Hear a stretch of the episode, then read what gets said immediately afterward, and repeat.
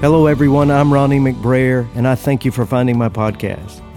Here you will find my regular talks, the occasional interview, hopefully a little light from the Enneagram time to time, and hear conversations with friends on the ever changing, ever evolving nature of faith.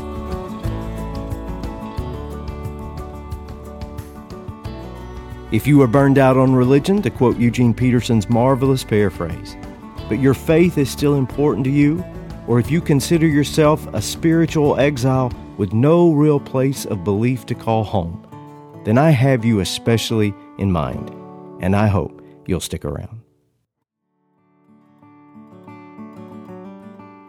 At the end of last week's talk, I left you with an image, this one right here, of a mule. It wasn't arbitrary. Our text last week was Psalm 32 the word of instruction given there, particularly in verses 8 and 9, said, Do not be like a senseless horse or a mule that needs a bit and a bridle to keep it under control. A mule is a genetic wonder. It is the product of breeding a horse with a donkey, and it is an exceptional athlete. Strong, sure footed, and just a little too smart for its own good.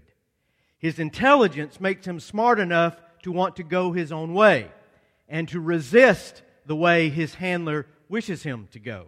But a horse, as the text says, can be stubborn too. And this is where a mule's strength can actually come into play. In the days of the Wild West, the most important tool in a cowboy or a rancher's toolbox was the horse. And often they brought their horses out west with them from back east but many times they captured and tamed horses on the Great Plains. Horses are not indigenous to the Great Plains.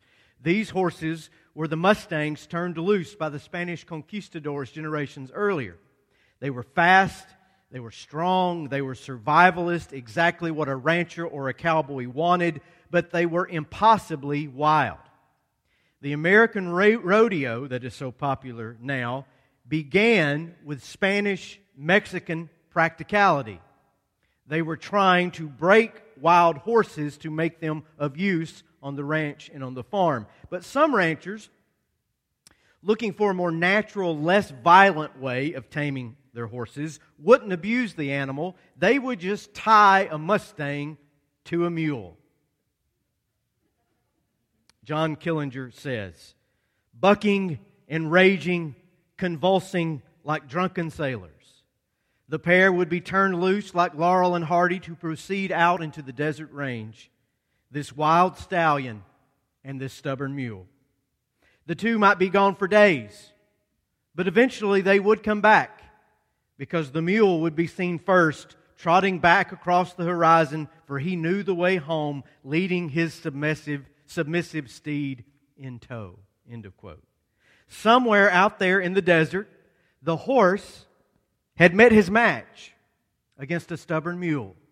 And now the horse, exhausted, comes home, used up, not, so, not wanting so much to be tame, is just wanting some relief away from the mule. And an animal that beforehand would not allow a human being to touch it could suddenly have a saddle put on it and a bridle put on it and made ready to ride. And the cowboy never lifts a hand. It just lets a stubborn mule do what a stubborn mule will do. This is sort of a hillbilly rule for survival, being a hillbilly myself. Lesson one in survival in the world. Are you ready? Write it down. Don't ever fight something bigger, meaner, or more stubborn than you are. Did you get that? Don't ever fight something bigger, meaner, or more stubborn than you are. You will spend all of your energy. You will use all of your best moves. And whatever it is that you are up against will only get stronger. Because whatever you're up against will not deplete itself at the rate you are depleting yourself.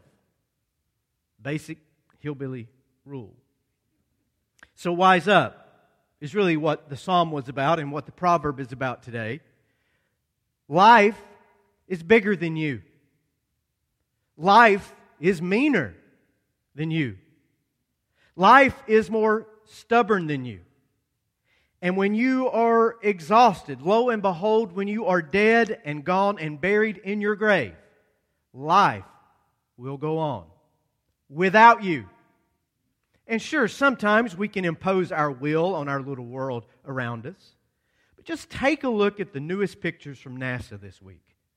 If you want to see what small amoeba you are in this great pond of life called the universe. We can be stubborn, we can be strong, we can be mean, but you're not going to outlast life itself. You have to learn to live differently, learn to live more agreeable, more compliant, more trusting. Quoting Rumi from last week, and I think I have the slide again this week whoever travels without a guide needs 200 years for a two day journey you don't have 200 years. You don't have time to make all the mistakes that can be made out there, all the course corrections that must be had, all the U turns that are going to be necessary. You need someone who knows the way. You need someone who can help you adjust. You need someone to steady you when you are shaky. You need help. You need a guide. Don't be mule headed. Almost say, don't be a horse's yeah. In your stubborn, headstrong way, be sure to get out of the way, out of your own way, and let God lead you as you live your life. And that brings us to our text today companion verses to Psalm 31, Proverbs 3. Anna, as usual, introduced them, introduced them perfectly. We move from the wise King David, author of that psalm, to the wiser still son King Solomon, who is the attributed author of most of these proverbs. Proverbs 3 1 through 6 is that kind of standard sage advice that a father gives his son that the son doesn't listen to. Told my son, who's 19 recently, I don't like you. What, Dad? I'm like, I, I don't like you. I don't. I, in fact, I've never met a 19 year old boy that I do like, including your brothers, including myself. But one day we might be friends again.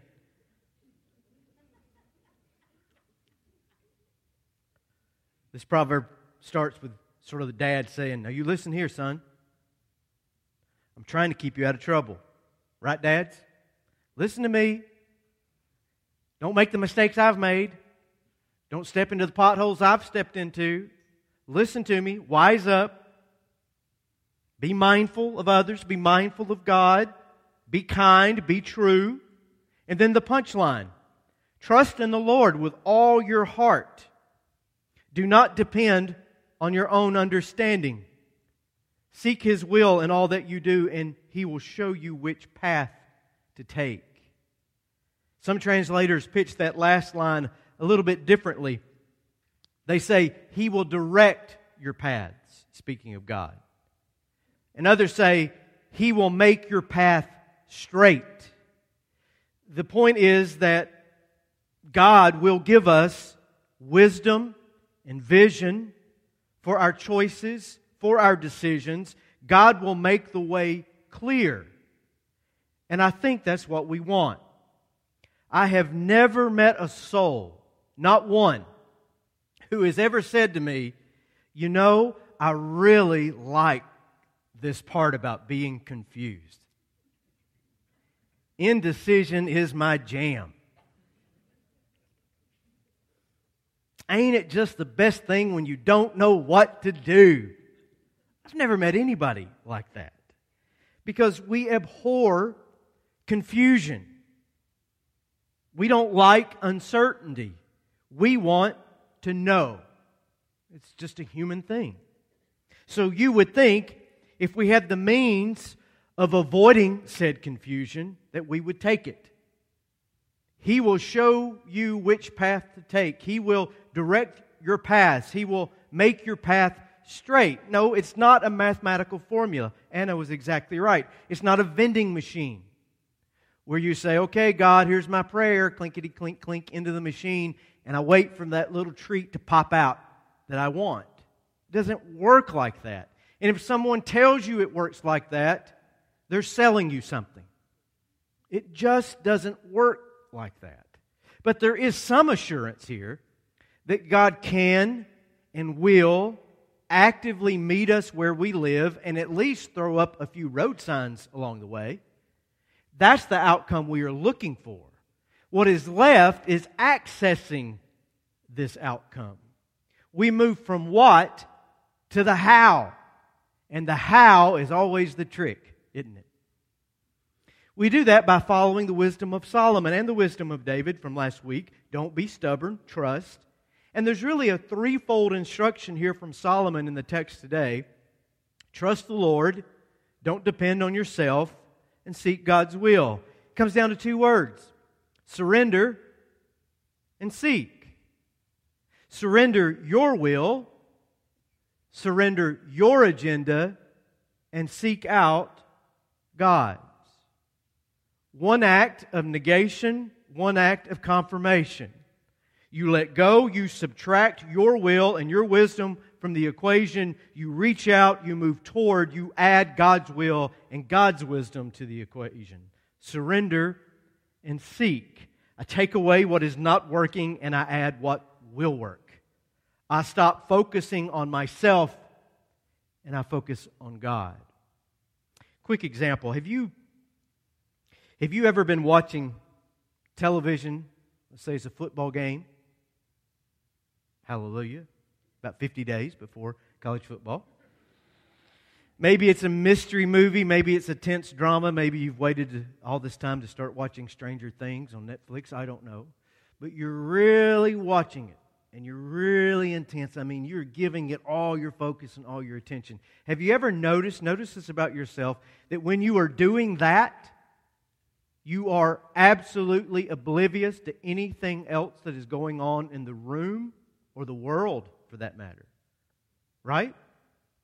If your partner, your spouse, is watching something they've been waiting to watch, they're just dying to watch, and they're all glued to it and tuned into it, that's probably not the time to bring up cleaning out the gutters before winter. I don't know. Because they're not going to hear a word that you say. Am I right?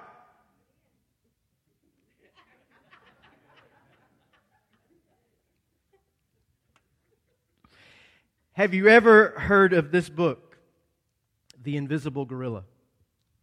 Oh, it's about 25 years old now, written by two behavioral psychologists whose social experiment was by the same name, an experiment in what is quote is called quote perceptual blindness. Now that's a technical way of describing what is unseen by a person, which should be obvious, which should be and is in plain sight and they don't see it because they are so intensely focused on something else.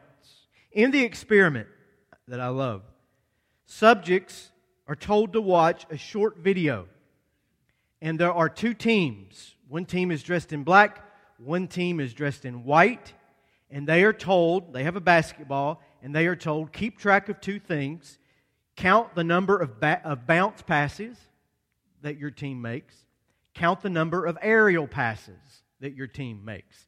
And at the end, there'll be a test. So the video comes on.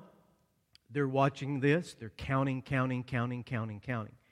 And in the original experiment, a woman with a raised umbrella walks right through the middle of the court while these teams are throwing the ball around. In another example, a person dressed as a bear moonwalks across the background. And then the most obvious of all, a seven foot tall masked gorilla walks through the middle of the room while they are counting their passes. Consistently, when this experiment is run time and time again, no group ever breaks 50% when they are asked. Did you notice anything unusual while you were counting those passes? And in most cases, in most cases, they don't even break 20%. That means 80% of the people never see the gorilla in the room. Why? Because they're not looking for it. They are so intensely focused on their little assignment, their little piece of the world that they don't see what is more than obvious. Is it any wonder then that people can't hear God or see God at work in their lives? Heaven itself could invade your life as intrusive and as surprising as a gorilla walking into a room. And you would never know it because you are looking somewhere else. We say something like, I just wish God would show me the way. I just wish God would make it plain. And God could be screaming God's lungs out. And you wouldn't hear it because you're not looking or listening in the right direction. There's a short story written by Max Lucado that illustrates this perfectly. He says, Once there was a man who dared God to speak. Burn the bush like you did for Moses, God, and I will follow. Collapse the walls like you did for Joshua, God, and I will fight.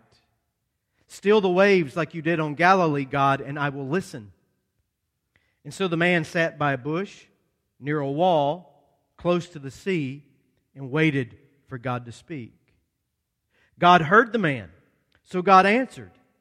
God sent fire not for a bush, but for living. God brought down a wall not of brick, but of sin. God stilled the storm not of the sea, but of the soul. And God waited for the man to respond. And God waited, and God waited, and God waited. But because the man was looking at bushes, not hearts, bricks, not lives, seas, and not souls, he decided that God had done nothing. Finally, he looked to God and asked, Have you lost your power? And God finally spoke and said, Have you lost your hearing? It's very similar to the tale about the man stranded on the roof during the flood. It's classic. You know it, right? A man's on his roof, flood comes.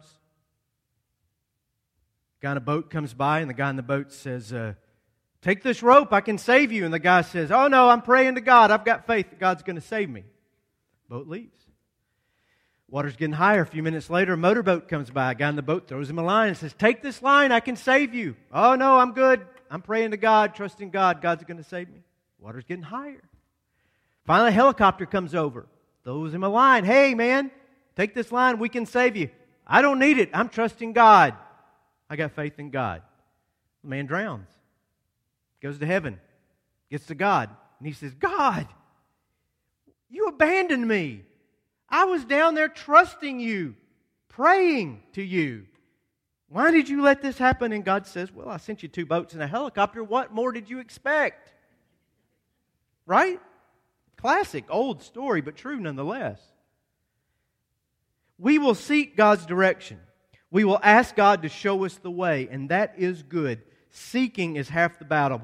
battle. But what about that other half? Are we willing to surrender? Are we willing to surrender the direction that we think life should be going, whether we're 50 year olds or earnest teenagers, Anna, when we read these verses? Are we willing to let go of the way we want to go? Can we pull our gaze off what we are so obsessed with and look in a Godward direction? God comes bouncing into the room, and here we are with our heads down, navel gazing, obsessed with what we want. We are not seeking God's direction and presence as much as we are wishing for God to bless the agenda we have already adapted and adopted for our own lives. And you can just watch in how we pray. Oh, Lord, please, I need you to. I, you need God to do something. And it usually is, I need you, God, to do for me what I can't do because I've got this plan and it's not working out very well. Can we surrender that and say, Not my will, O Lord, but your will be done? This is the hard part.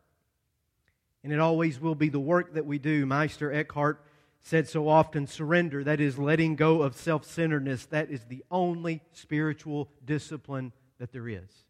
The only one. Because that's what gets in our way. I am so thankful for the wisdom and the disciplines of psychology and counseling and medical intervention when necessary, therapy when it comes to our spiritual growth. We are complete beings after all. Our emotions, our spirits, our bodies, they're all linked and tied together. And I thank God regularly for people like Anna Balfour, Lyle Sandquist, Josh Hotstetler, all of them here in our community who are counselors and they coach and they lead others to wellness. Sorry, Anna, I don't mean people to show up. Oh, Anna, you're taking new clients. Don't bombard her today. But I, rec- I do recommend these people regularly, these three and others, all the time. They have my full and total confidence. I'd put my own well being in their hands, I'd put the well being of those I love the most in their hands. That is no exaggeration. They help people become healthier people. What I have little confidence in, and I'm so glad Anna mentioned it, and she could preach this sermon better than me, is what has accompanied all this wisdom. And that is our obsession with self help. Books, seminars, podcasts, self help is the largest single category, the most lucrative genre in America today. At least we know we're screwed up and need some help. That's a beginning. And there are tons of publications within the self help category that are amazingly rich and life giving, but the overwhelming majority are no help whatsoever to yourself or to your soul. They don't set you free to live a life of seeking and surrender. They keep you focused, obsessively so, on yourself, on what you want on how you can impose your will on the world, on how you can reach your goals. Self growth, self awareness, self care, yes, yes, yes. Self centeredness, self obsession, self fixation, no, no, no. The life of freedom is surrender, it is letting go. The obstacle to your path ahead is not circumstance, it is not fear, it is not confusion, it is attachment, it is ego, it is your hanging on. It's that idealistic, non negotiable image you have in your mind of how things ought to go for you and how your life should be. And only when you can surrender these and allow a kind of vacuum of the soul and spirit to be created there can a true seeking of God and God's will God's peace be had.